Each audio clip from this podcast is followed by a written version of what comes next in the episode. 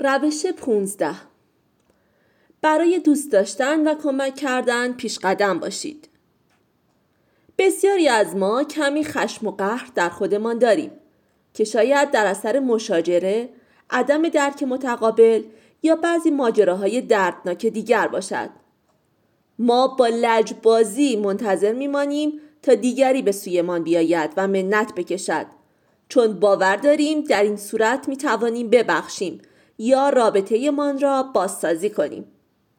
یکی از دوستان صمیمی من که سلامتیش در شرایط بدی قرار دارد اخیرا به من گفت که سه سال است با پسرش صحبت نکرده. وقتی پرسیدم چرا او گفت که با همسر پسرش توافق ندارد و در صورتی حاضر است با پسرش صحبت کند که او تلفن بزند. وقتی من پیشنهاد کردم بهتر از خودش پیش قدم شود مخالفت کرد و گفت که نمی‌تواند این کار را بکند چون پسرش باید از او مذرت بخواهد. در واقع او حاضر بود بمیرد اما دست به سوی پسرش دراز نکند. به هر حال بعد از کمی ترغیب حاضر به این کار شد و پسرش با خوشحالی از او معذرت خواست. مسئله این است که وقتی کسی تصمیم می‌گیرد و پیش قدم می شود همه برندند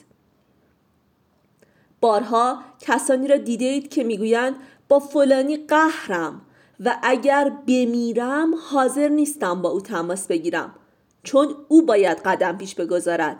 چرا شما جلو نروید؟ اغلب اوقات طرف مقابلتان هم معذرت خواهد خواست. باور کنید شاد بودن مهمتر از محق بودن است.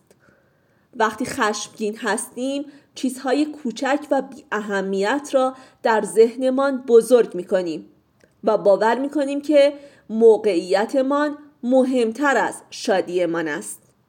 اما اینطور نیست. راه خوشحال بودن این است که کوتاه بیایید و دست دوستی دراز کنید.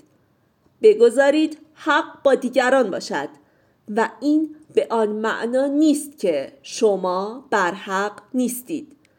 اما وقتی گذاشتید حق با دیگران باشد کمتر جبهه می‌گیرید و سهم شما لذت و آرامش درونی خواهد بود.